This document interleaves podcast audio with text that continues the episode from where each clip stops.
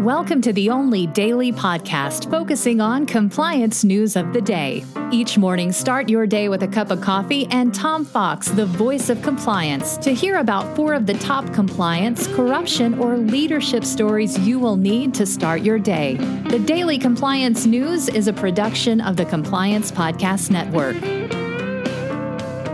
January 21, 2021. It's a new dawn edition. We'll start with the inauguration of Joe Biden. I think the entire world knows that the worst and most corrupt U.S. president has now left in disgrace, and Joe Biden is now the president of the United States.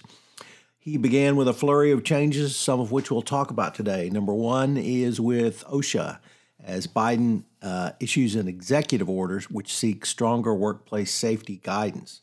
As most people know, the Trump administration completely eviscerated OSHA, and uh, OSHA did not uh, list or help employees at all during the pandemic.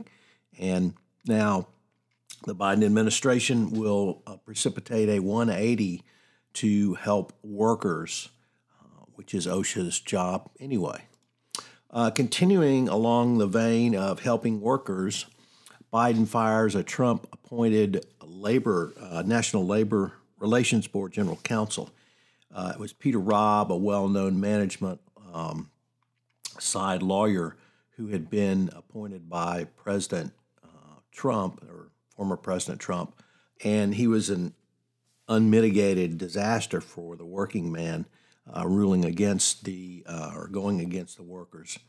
Almost every time in every situation where an organizing question came up. So it's uh, going to be interesting now that we have a um, return balance to the NLRB.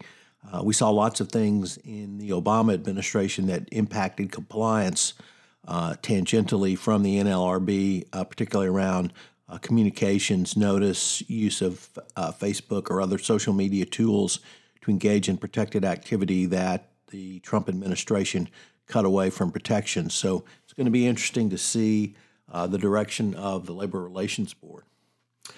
next up, the Trump administration imposed more post election sanctions than any uh, administration ever, announcing 307 designations of blacklisted individuals between November 3 and uh, January 19, the last full day of the Trump presidency. Uh, the Trump administration also levied more sanctions between Election Day and Inauguration Day, uh, as I said, than any other administration uh, and it rose uh, 53% of the number uh, from both the Obama and Bush administrations. Uh, in large part, this was done to uh, try to damage the incoming Biden administration. The Trump administration changed and damaged as much of U.S. foreign policy as they could.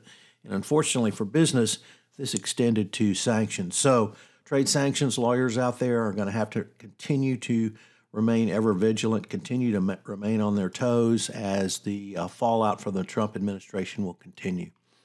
And we end with um, a list of things that uh, tech wants from um, or around the tech and Biden, the Biden administration. Obviously, restraining tech powers will be a big question. Um, even the tech companies recognize they're going to have to have an, increased regulations. The uh, Section 230 question uh, that came up around legal protection will continue. I think this is probably something that both the uh, administration, uh, both sides of the aisle, are going to be uh, eager to repeal. Um, tech and China is going to be a very big question going forward. The digital divide uh, for um, gaps between Americans who can access and afford good internet service and those who cannot and then the dreaded what else question. What else will come up from tech we don't know about? And finally, welcome to President Biden. It's been a long time coming, Joe. The Daily Compliance News is a production of the Compliance Podcast Network and a proud member of C Suite Radio.